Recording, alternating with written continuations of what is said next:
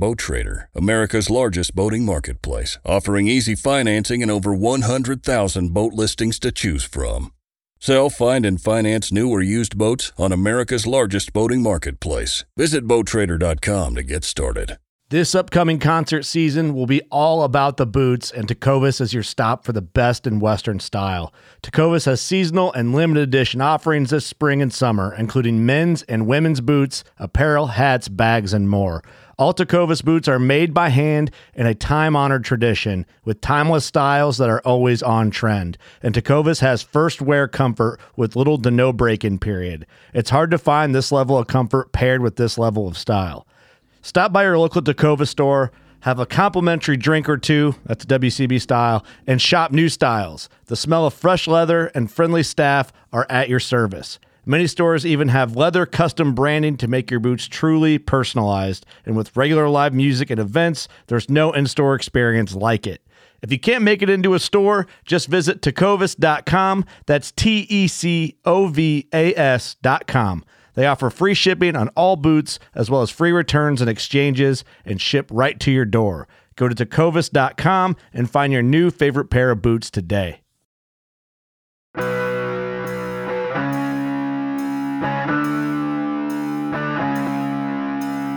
The Pope and Young Club wants to welcome you as we rally together to ensure our bow hunting opportunities for today and tomorrow. You've come to the podcast that believes in preserving, protecting, and promoting the passion for bow hunting. Join us as we strive to be the voice of today's bow hunter.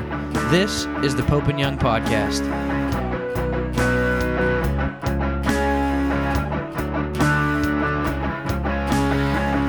Hello, everybody. Welcome to the Pope and Young podcast. This is Jason Roundsville. I am joined today, as always, by my co host, Dylan Ray.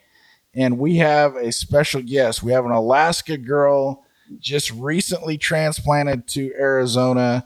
Uh, she's one of our, our magazine writers for The Ethic. So if you haven't seen The Ethic, now's, now's your chance. You need to definitely, definitely look at it. So, anyway, welcome, Joni Marie. Welcome for to the podcast. Thank you. How how does it feel to be in in Arizona instead of Alaska in January? um, it's a big change. I keep um, so I've only been down here for three years, and I keep the Alaska weather app on my phone all the time so I can see how cold it is there compared to here. Um, I'm in northern Arizona and I'm up at about 6,000 feet. So we do get snow and it does get cold, but it's nothing like um, growing up in Alaska. yeah. And it's, you know, the bears are probably a little friendlier in Arizona. yeah. But the snakes, I, that's oh, something yeah. I'm not a, I'm not a snake fan. So I, I would take Yeah. bears over snakes any day. Yeah, exactly. You can you can see a bear coming, and I know bear behavior. I know what they're going to do, but snakes freak me out. They can sneak up on you. That that's not for me. Yeah, I lived in Northern California um, years ago, um, just outside of Redding, and I had one summer I killed nine rattlesnakes in my driveway, oh, and that was uh, yeah. I don't like snakes. Not a big fan. The area of northern Arizona that I happen to live in um, is known for green Mojave rattlesnakes, which are even worse than regular diamondback rattlesnakes. So green Mojave have both kinds of venom. Um, hemato- hematoxin and uh, neurotoxin, and um, so they're just the deadliest you can get. And so um, we killed quite a few of those um, last summer, and that's that's pretty freaky. Yeah, that's like a rattlesnake wasn't deadly enough. You, you Yeah, need an extra deadly rattlesnake. I don't want to show how redneck I am, but uh, on a hunt last year in Texas, we actually ate some rattlesnakes, and it was very, very good. Um, now, Oh, nice. however, where we were hunting, we were, we, we were so far from any medical help uh, that the outfitter was saying basically, if you get bitten, uh, you can guarantee on forty thousand dollars um, because they have to fly you in, fly you out, and I guess the the anti venom shot is a very expensive shot in and of itself. So like, if you get bitten and want to live, you're looking at forty thousand dollars, and I'm like, good lord, yeah, crazy. I'd pay that. yeah, Uh, yeah, that's see when I was in Botswana, that that was one of the things on the uh, snakes. They said, "Hey, if you get tagged by a snake, it is critical that you see what bit you." And I'm like, "What? If, if I get hit by a snake, why do I care what kind of snake it was?" And he says, "Because it's Yeah. a puff adder." He said, You're going to lose your leg, but we'll save your life. He said, If it's a mamba, he said, You got 30 minutes. There's no, you're gone. And I said, Okay, that's good to know. I went to Africa too, and we had um, we saw several black mambas, and we actually had one try to sneak into the lodge. Well, he was actually going into my room, and um, the the lady that worked there was coming down the hallway. She started throwing stuff at him, and he turned and went out of the of the lodge, and they ended up shooting him out there. He's, he's huge, and um, they were saying the same thing. You know, they're like, if he would have bit you, that would have been it because we can't get medical help here fast enough to save you. Yeah, it's, um, it makes you rethink a little bit. And those things are tall. I mean, when they're going through, they're not, you know, you think of our snakes and they're just on the ground. And we saw, I don't, fortunately, I only saw one. Well, we saw two. One was dead in the road. And the other one, I mean, it was as tall. We're riding around in the truck and it dang near came into the cab of the truck. So it's Yeah. not like it's just sitting around on the ground. This thing was, I mean, you know, five feet tall. It's like, ugh, that's Yeah. that's not what you want. Yeah, yeah. If you see your trackers all of a sudden just scatter and start running everywhere, you know that there's a snake because that's the only Yeah. reason those guys move that fast. but uh, yeah, I don't love snakes. but uh, so Arizona, so the rest of Arizona, so you're up up high, so it's not so blasted hot then. So Yeah. that's got to be nice. Yeah, rarely where I'm at, it rarely gets to hundred. Yeah, that's when I was in California. It was man, you got to know what 114 was, and it's it's no good. I got up one morning to go fishing, and it's still dark outside, and so you know I'm wearing shorts and flip flops, but I put on a little windbreaker because it's you know four o'clock in the morning. I'm gonna go hook the boat up, and as I walk outside, it was I think it was still 92, and it was just like man, if it's 92 and it's not even light out, I I'm not even. I didn't. I didn't even go fishing. It was too hot. So, well, tell us, Joni. Tell us about. I now I know you write the adventure bowwoman column for the Ethic. How did you get started doing that for us?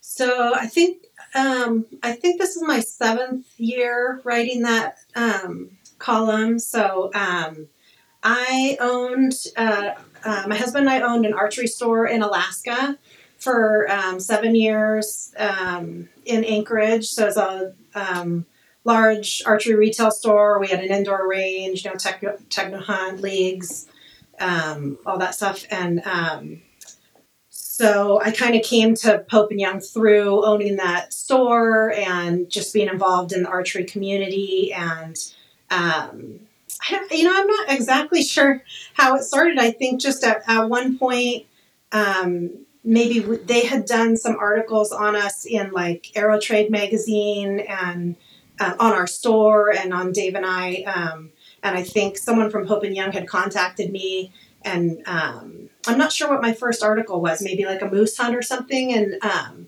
and I wrote one, and then um, the editor at that time asked me if I'd want to continue doing it, and then um, as the editors have changed over the years, I've just stayed on and gotten along with everybody really well, and um, just had lots to say, I guess. So it just kept on going. Well, that's great. Now, how did you get into owning an archery shop? Was that on your list? You're like, you know what? In life, I need to own an archery shop, or did just, just kind of come together. I think it was on Dave's list. Um, so um, it was something that he'd always wanted to do. He's from Pennsylvania and he had moved to Alaska um, originally because he um, wanted to hunt bigger bigger animals. He wanted to hunt different animals. And so he had moved to Alaska really just for hunting. Um, we met and got married and we were, you know, not working in the outdoor field at all. I was a um, HR director for a hospital. He was um, working as a transmission mechanic, but it was something that he always wanted to do, and he really felt like from what he had grown up around in Pennsylvania, all the archery stores and things, he just felt like um, Anchorage didn't have the same thing that he was used to growing up. And he felt like there was a need there. And so um, when we first opened it, we actually kept our regular jobs and we were running the archery store, and it was only him and I working there. We would switch off whoever was at work. We were working seven days a week, and um, we did that for several years before we went um, all out and went full time with it. Um, so yeah, it was kind of his dream, and, and that I hooked on to. nice. So are you are you going to do that again in Arizona?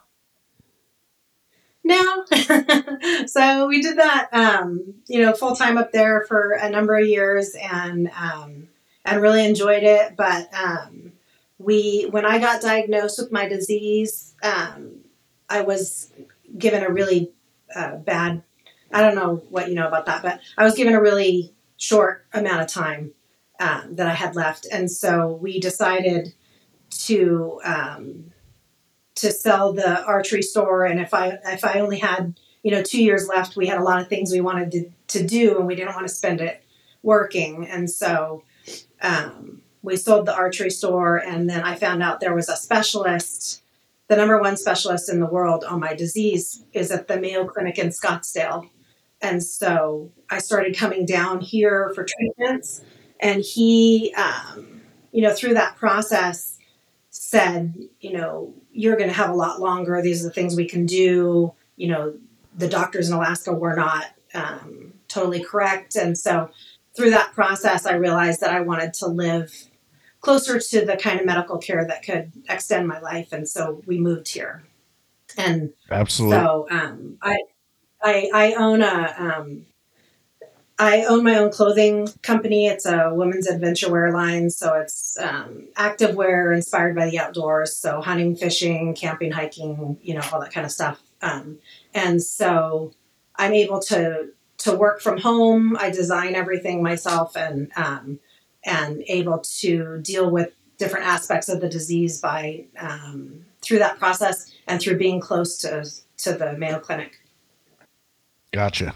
Yeah, it's the one thing that you learn when you have to deal with with health issues. And I, you know, growing up, I never realized this. You're like, oh wow, this person's a doctor. They must be really smart. Doctors are just like bow hunters or anything else. Some bow hunters are better than others, and some doctors are just flat out better than others. They're not all created equal. Yeah. And so, um, I've had some friends where they were going in for stuff, and I was like, find yourself the best one you can find, which it sounds like you've done. Yeah, it's a process, and you really have to be your own advocate. I mean, I really learned that throughout this process that I can't cure the disease; it's incurable, and it will eventually take my life. But um, it destroys a lot of my internal organs, like my lungs and my kidneys and my circulation, my heart and my esophagus, and so I'm constantly dealing with issues from that. But if you have a doctor that can um, that's open to your your own research and your own input and takes that um, a better human connection with you, kind of working with you as a partner rather than dictating to you, um, then I think that you know you can um, you can overcome a lot. Yeah, and what what is the the disease? Do you mind sharing with us? No, yeah. Um, so it's systemic sclerosis. Um, so that, um, like I said, it uh, attacks a lot of your internal organs and destroys them. So, like, I only have like seventy eight percent of my lung capacity left, and and now that it's damaged my lungs, I'll never get that back. So my goal is to stop right. it from getting worse, but I can never get back what I've lost. Um, and it creates additional um, conditions. So I have some, you know, mast cell activation disorder um, issues and LPR, which is um, esophagus issues with my esophagus being partially paralyzed. And um, I have massive um, circulation issues. I have severe Raynaud's in my hands and feet and face, which is really difficult to deal with as a hunter, uh, as well as the lung capacity issues. Um, and uh, but the the goal now is to to try to slow it down or to even try to push myself into remission. Um, uh, to you know stop the damage. Basically, is the goal. Gotcha. Wow. Well, what, what I'm hearing there is bravery and not excuses because you're still out getting it done in the outdoors. So, for anybody listening Thanks. that has that excuse, get off the camera and go get it done. Thank you. So, speaking of that, what is on your list? What's the next? I, I know you've you've bow hunted all over the world. What is the next thing on your list that you're checking off? So um, it's archery mule deer season here right now. Um, it's the rut right now. Um, so um, that's what we've been getting after. Um, it's like I said, we're in northern Arizona. We're at a higher elevation, so it is pretty cold here. We've had some snow. Today it's so foggy I can't even see, you know, 15 feet out my window, and it's in the 30s.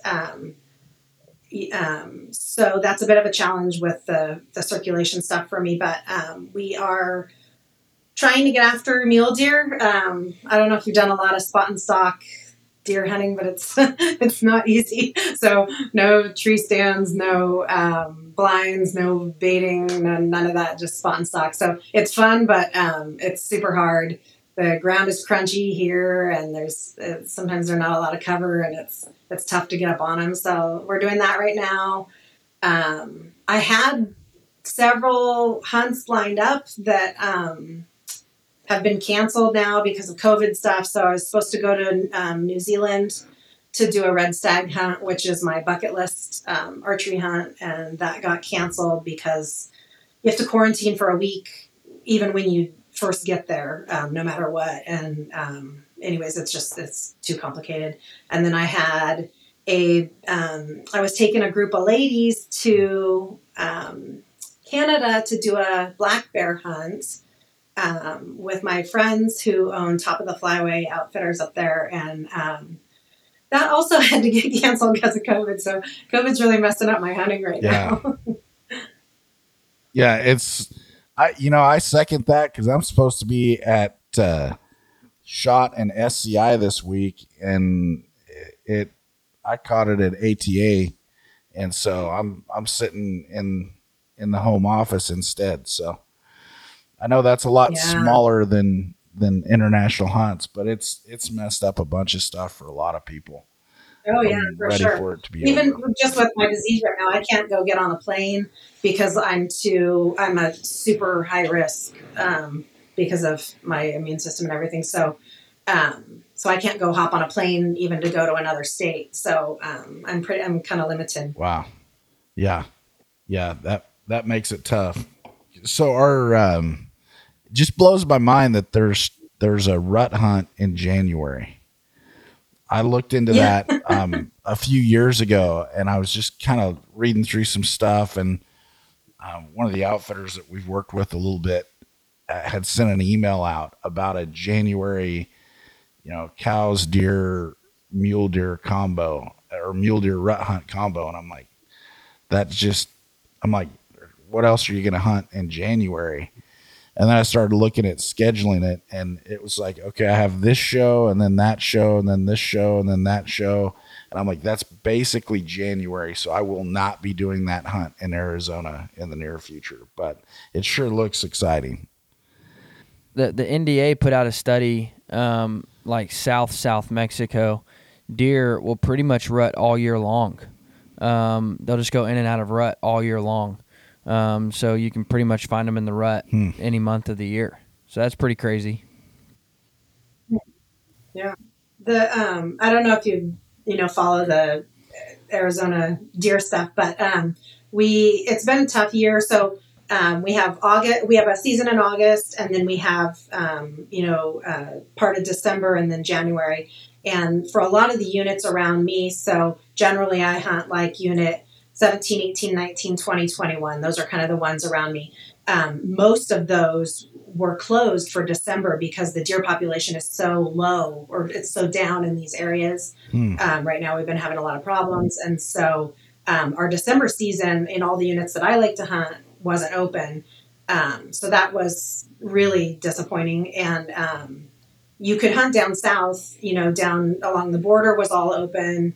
Um, but that's like a, you know, five hour drive um, to get down there for me. So, um, so we didn't hunt up here in December. And so now it, it feels like a short season because we just have January. And a couple of the units that I really like to hunt are still closed for January. Um, so it's it's limited a little bit. And now that we've been out there um, hunting, um, we're seeing just less does, less bucks. It's been it's been thinner, so it's been kind of a, a tougher season up here. Um, I heard in from friends that down in southern Arizona it's been good, but up here it's been a little rough.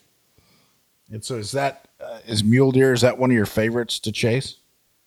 Um, well, it's new to me, so um, I I really had not. I'm not. I haven't done much deer hunting. I was born and raised in Alaska. You know, I uh, bear is the main thing that I've probably you know hunted. I've taken a lot of black bears and a brown bear with my bow, and um, I um, hadn't done any deer hunting. You know, the only deer that we have in Alaska would be you know down like in the the Kodiak area, Raspberry Island. You know, down there, um, uh, Sitka deer, and um, and that's quite a trip. Pretty expensive trip to get out of Anchorage and go down there, and I never had done that. So um, so I hadn't deer hunted at all. I did my first whitetail hunt was um, two years ago in Oklahoma, um, and I got a small uh, buck and a doe there. So those were my first deer, and then um, and then mule deer hunting here. So this is really pretty new, you know, to me. So we're kind of just figuring it out. We got here and we started hunting everything like we were hunting moose. and and and had to kind of adjust our um, style of hunting because it's just everything's different. So we're kind of just figuring it out. Yeah. So you killed a brown bear with your bow before you killed a deer. Okay. Yeah. That's you know standard standard bow hunting you know progression. I'm gonna get a brown bear, and then you know what? Next year I'd like to try deer hunting.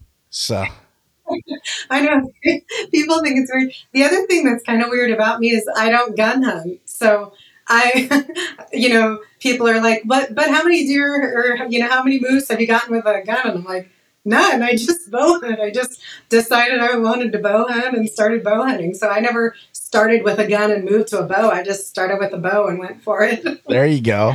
That's you know nothing like just starting off with the challenge. I'm gonna take something that's difficult and make it even more difficult just for the fun of it. That's uh yeah, I, I'm I'm on the west coast, so I've grew up, you know, deer hunting Columbia blacktail and mule deer. So it's that's kind of what I was used to, that and elk. And uh yeah, bear is something we just just had uh, Chris on oh last week and uh talking about trad hunting grizzlies, and that's just mm. mind blowing for me. Yeah, I haven't. Um, I do shoot. I have a longbow and a recurve, both that I shoot, and I've um, only done small game hunting with them and birds. I've sh- I've shot birds and small game, but um, I would like to take a. That's actually what I was going to do in Canada on this trip that I was supposed to go on. Was I was going to do black bear with my recurve well, actually, it's my father's recurve. So my father passed away just a few years ago, and um, I thought it would be cool to take a black bear with his bow, just kind of a absolutely. And uh, and so that was disappointing that that got canceled. Yeah. Well, hope, hopefully you'll be able to get those back on the books yeah. for for this uh, the next. Now, is there a chance you can get up there for this spring? Or is it the? I don't know. You know, it's it's issues with the border um, being able to um, to get into Canada. Um, so I don't know. I'm not. I'm not sure. You know what's going to happen with that. It seems like you know every time you think things are one way, they're they change a week later. So it's hard yeah. to make any plans right now with all the weirdo COVID stuff. yeah, it really is, and it's um, as I've traveled a little bit recently, it's it's interesting how in one place, you know, you walk into a store and everybody's wearing a mask, and then you fly three hours and and you know nobody's wearing a mask, and it's everything yeah. is so different wherever you go. Yeah, the, the town I live in, we never had mask mandates. So um, there's no one's ever worn masks here. I think I've worn a mask like three times since the whole thing started. Of course, I mainly just live life outdoors, so I'm not really out with people. Yeah. yeah, here we still have mask mandates. In in Oregon, you're Oh, still wow. if, if you're indoors, you're supposed to be wearing a mask, and I, it's it's to the point now where people are just tired of it, so they just don't do it. But it was yeah. when it first came around, it, people were militant about it. They were they would run up and scream at you if you didn't have a mask on. I would see that. I would see that on the internet, and I'm like, you know, I never experienced that here, so I'm like, wow, that's people are nuts.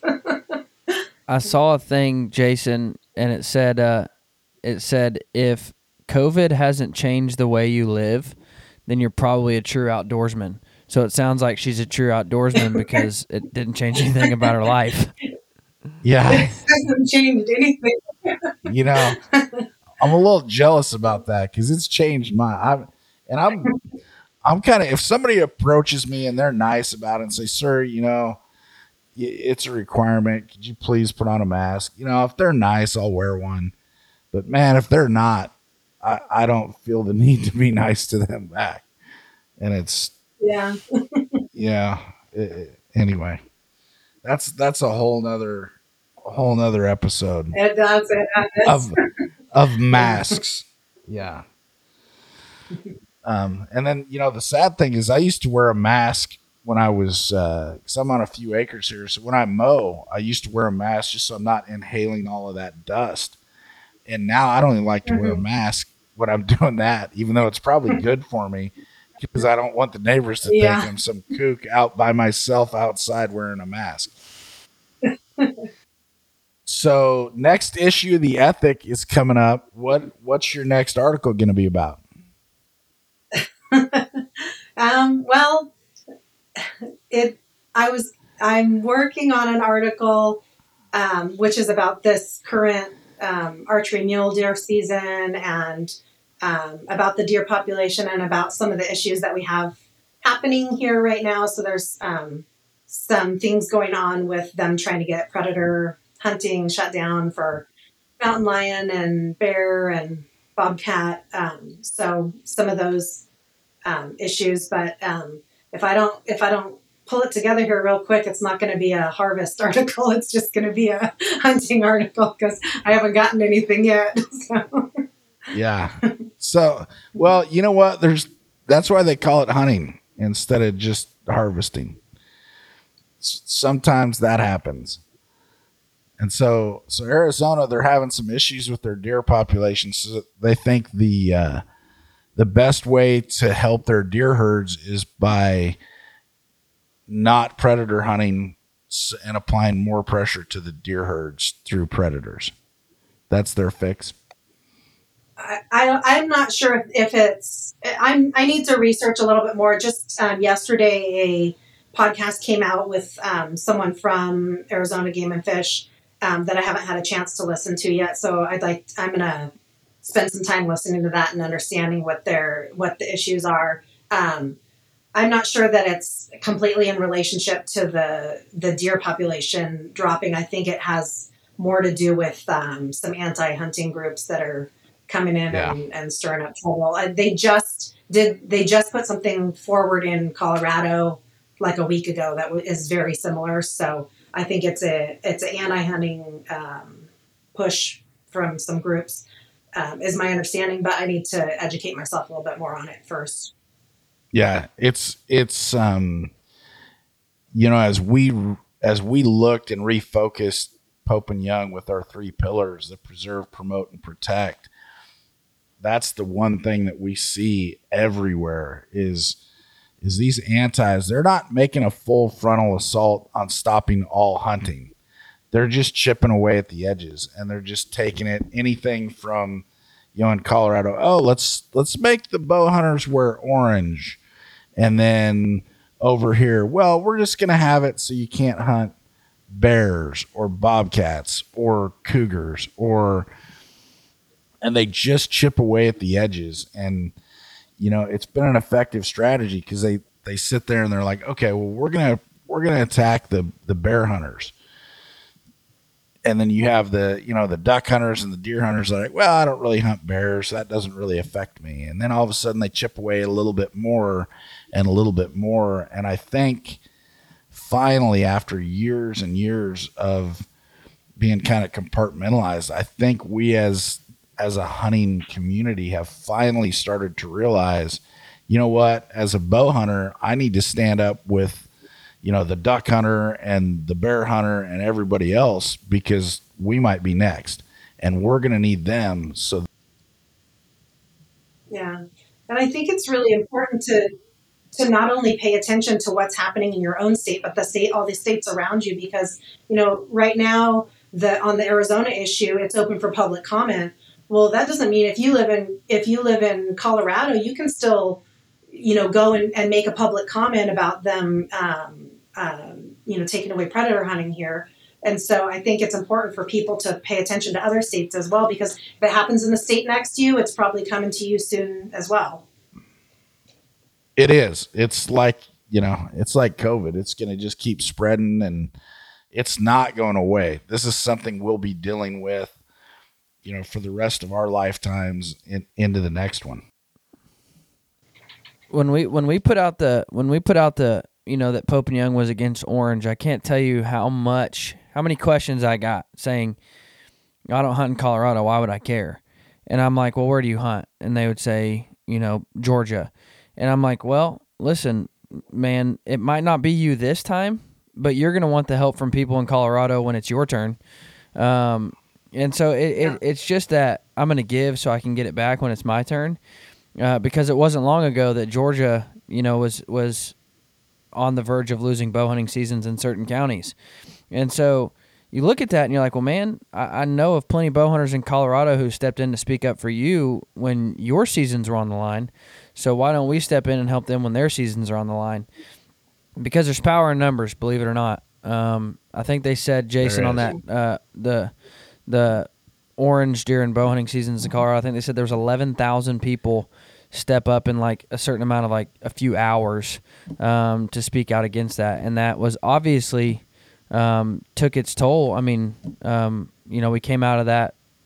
I don't want to say victorious, but we came out of that um, for the benefit Not of losing. the hunter. So, yeah, I mean, when we step up and we stand up in numbers, it shows. And that was a great partnership because you know Colorado bow hunters came to us and said, "Hey, here's an here's an issue.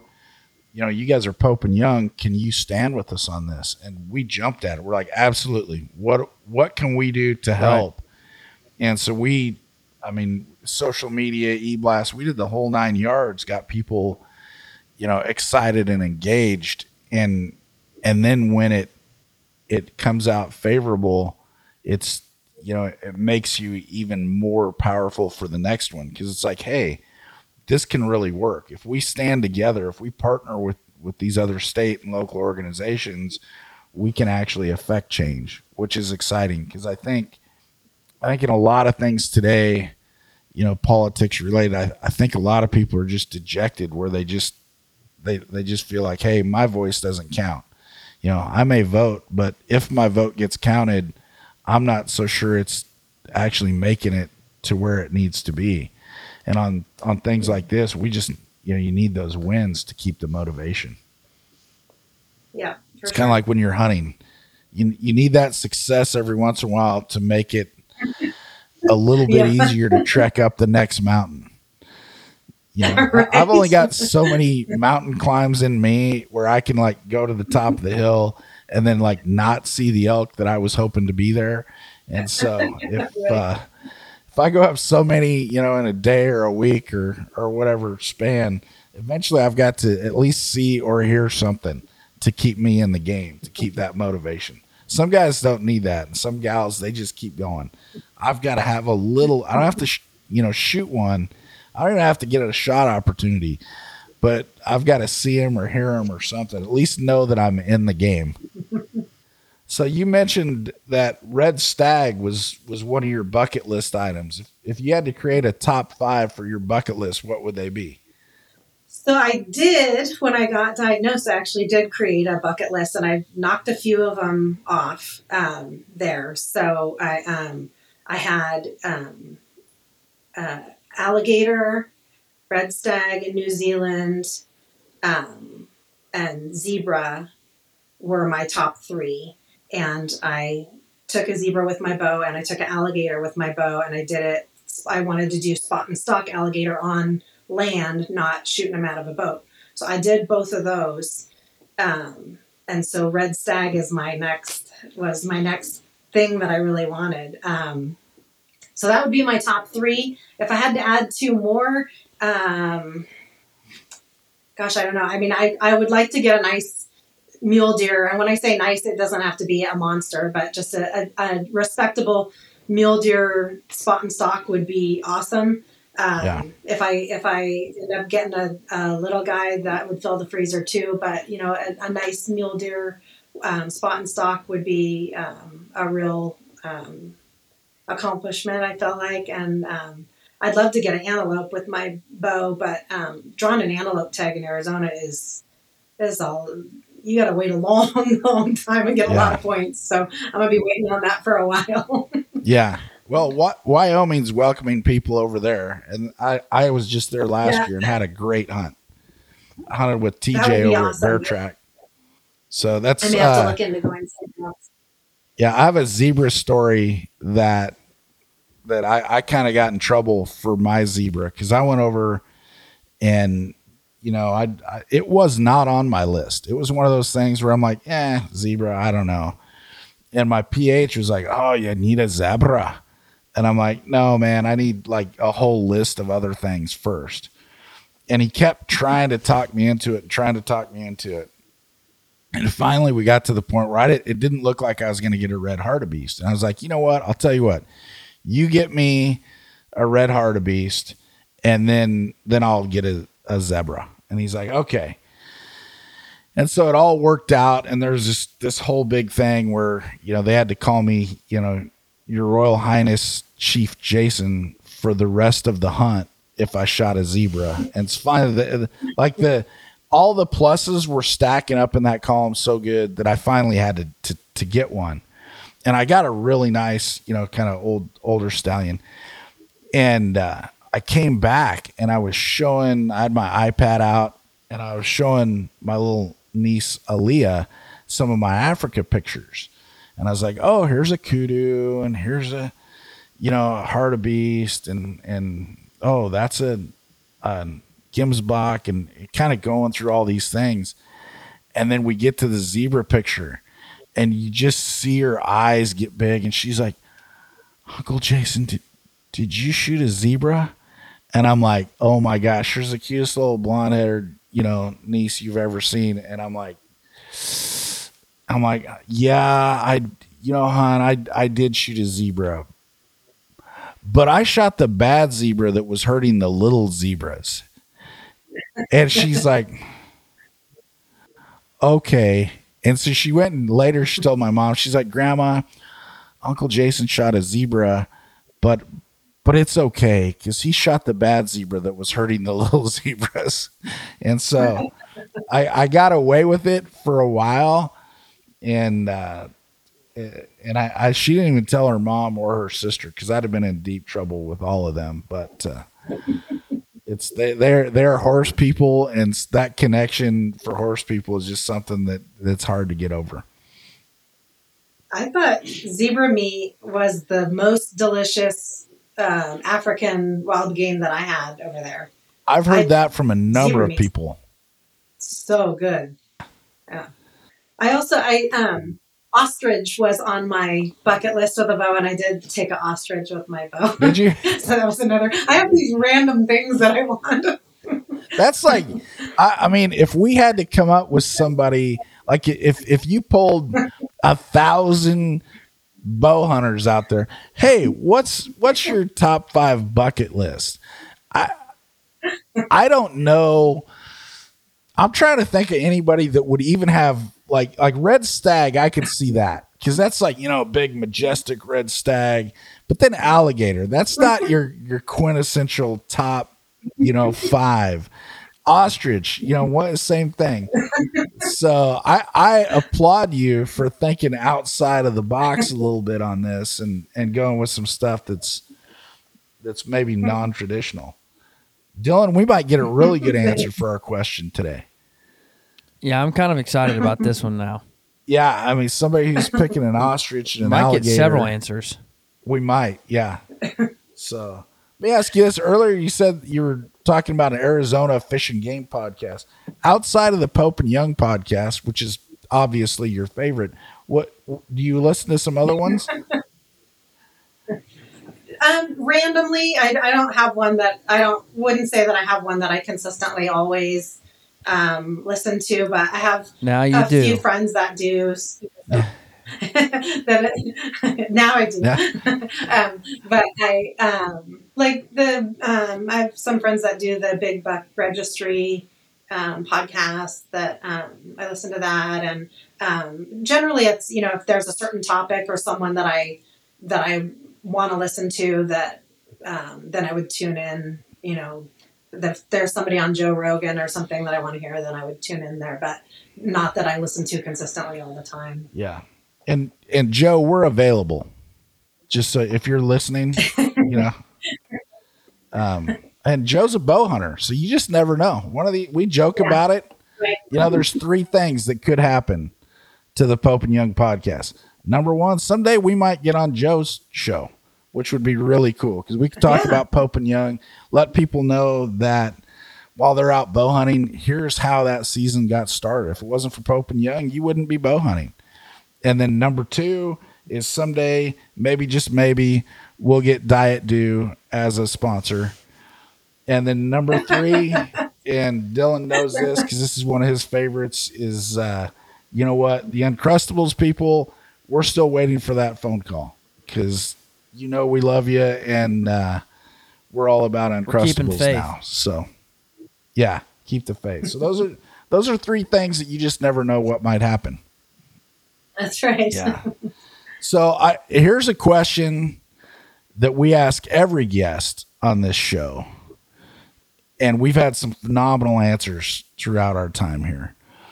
But what is one thing when when you're out hunting, what is one thing kind of maybe a non-traditional type item, so not a knife or or binoculars, what's something that you take with you that you wouldn't want to be up on the mountain or without?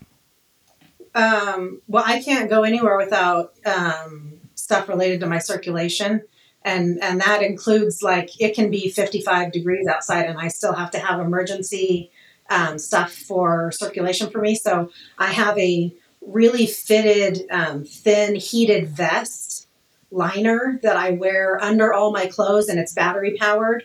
I have that on for emergencies if I have uh, circulation shut down, which I often do. So my hands and my feet will it's beyond cold. Like Yeah. my hands and feet go they turn like a white a whitish green like a dead person um, i my face and um, the pain is excruciating. So i have that so i can click it on in emergency. I always have i would say eight to ten hand warmers with me um, at any given time that i can shove all over pockets everything um, hands. I have taped them to my face before literally like um, shove them into um, you know put a face mask on shove them inside things to try to restart my circulation. So um, and then um, there's actually um, sitka makes this muff. Have you seen that? It's an incinerator muff and it's um, like the warmest thing you've ever seen and you put hand warmers in there and that thing i will clip that on me when i'm doing spot and stalk so normally people only use that for like if they're sitting in a tree stand or something, which I don't do a lot of that. I do almost all spot and stalk, and um, I will clip that thing around me and wear it all the time. So I have it with me, and if I get pinned down or I'm spot and stalk and I'm and I'm in a spot where I can't get going, and my circulation goes out of my hands, then I have that thing, you know, on my back, and I can um, use it. So um, I'm I have to carry a lot more you know, I have to carry stuff for my breathing, all kinds of stuff. Um, so I have to carry a lot of medical stuff that most people don't um, carry with them. And I just always have to have it with me. You know, I had uh, I used to have uh, an electric hand warmer uh, hand muff thing, and it was made by Gerbing. And I just took the little batteries and you turn that on, and ooh boy, that thing was toasty warm. So I really, um, I, I wore two of those Yeah, if you like if you're if you're doing you know if you're doing a spot and stalk on a mule deer and it's four o'clock and it doesn't get dark till six and you start stalking in, there's a good chance you're going to get pinned down. The sun's going to drop and it gets cold really fast in the desert, like really fast, and um, you're going to get pinned down for an hour, hour and a half sitting on the ground. You know, you're uh, you get cold so quick. So I always have all that stuff ready to to bust out if I'm in that situation, which happens a lot. Yeah. Well, I'm I'm definitely excited to see because how long how much longer does your season go down there Till the end of the month. in the end of January? So I'm excited to see what that produces for you. Hopefully, I'm glad you're more you're more hopeful than me. I'm feeling a little discouraged, but we'll see. if if not, then this tag, you know, transfers. It just goes in August, so I'll have August Okay. to to get it done as well. So Yeah. Well, ho- hopefully Steve's working with you on the deadlines. He always reminds us uh, the deadline was the 15th, and uh, just so you know, the deadline was the 15th. I, I was like, I I know. understand. The Thank you. fifteenth of the fifteenth of last month. time. Yeah. I'm a crunch time writer. I can whip out a article pretty quick. Yeah. See, and and I've had a few on on my column. I've had a few times where I'm like, Steve, I'm just, I'm literally, I'm waiting because if we get this person as a guest speaker, I want to announce that for the magazine, you know, for convention, or or if we get this person on as a corporate partner. A lot of times, I'll have a legitimate reason for waiting until the last minute. And then uh, sometimes I don't. I just miss the deadline, but I always appreciate him being flexible for me. And for something like that, I'm sure he'd extend it as much as he can. He's been very generous with me. There's been a couple times where if I'm like I get really sick or I'm in the hospital or something and I'm like I'm not going to have it done and then I'll say, "Hey, I've got a girlfriend who's a great, you know, bow hunter and she just took this animal. Would it be okay if I had her write the article and I I edit it, you know, and then I send it to you and maybe she can step in for me this month or something. And over the last seven years, there's been times when that I had a death in my family and I said, I, I can't do it right now. And so he's let me, um, you know, highlight some, some ladies that I think are awesome bow hunters too. So that's been really cool to give them Yeah. opportunities. Now, earlier you said that you're designing uh, clothes for ladies in the outdoors. Where do people go to to find that?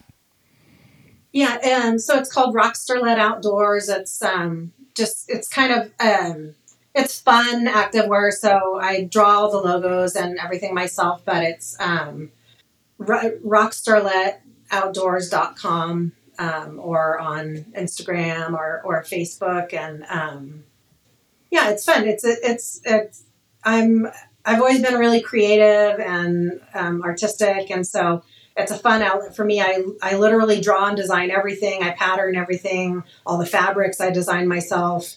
The website I do myself. Like it's a one woman show, but then I have you know some ladies that are on staff that help me out um, um, with marketing and stuff like that. But it's fun be- and it's something that I'm able to do even with this disease. You know, sometimes I have some I have some horrific flares. My whole face will swell up. My eyes will swell shut. I couldn't speak out loud for two straight months last year, like not a word.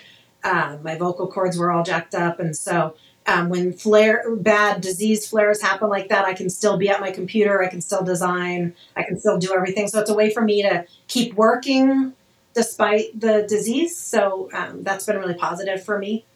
Yeah, it's people don't understand how frustrating it is to have things like that happen, and it's uh, you know years ago I had a surgery and it messed up the vocal cord nerve on one side and paralyzed paralyzed the vocal cord, and I Yeah. literally couldn't talk for months and had to go to a speech therapist.